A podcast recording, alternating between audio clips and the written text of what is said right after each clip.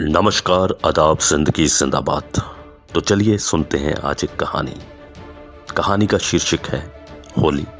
लेखक हैं आदरणीय हर भगवान चावला जी कहानी कुछ इस तरह से है। राजा ने कहा हम्म मैं चाहता हूँ इस बार होली का दहन का आयोजन परंपरा से हटकर भव्य, विशाल, विलक्षण हो। प्रमुख दरबारी ने कहा, जो हुक्म थोड़ी देर बाद एक बस्ती धधक रही थी, लोग घरों से निकलकर बदहवास भाग रहे थे।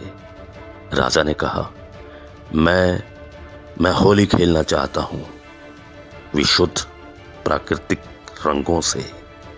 प्रमुख दरबारी ने कहा, जो हुक्म घर छोड़कर भाग रहे लोग घेर कर रोक लिए गए।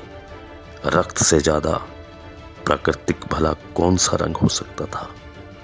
राजा ने कहा, मुझे प्रजा को होली का संदेश देना है। प्रमुख दरबारी ने कहा, जो हुक्म आनंद फानन में भीड़ जुट गई, राजा ने संदेश दिया, होली प्रेम का, सद्भाव का त्योहार है। सब लोग हर तरह के भेदभाव से ऊपर उठकर एकता की मसाल कैम करें।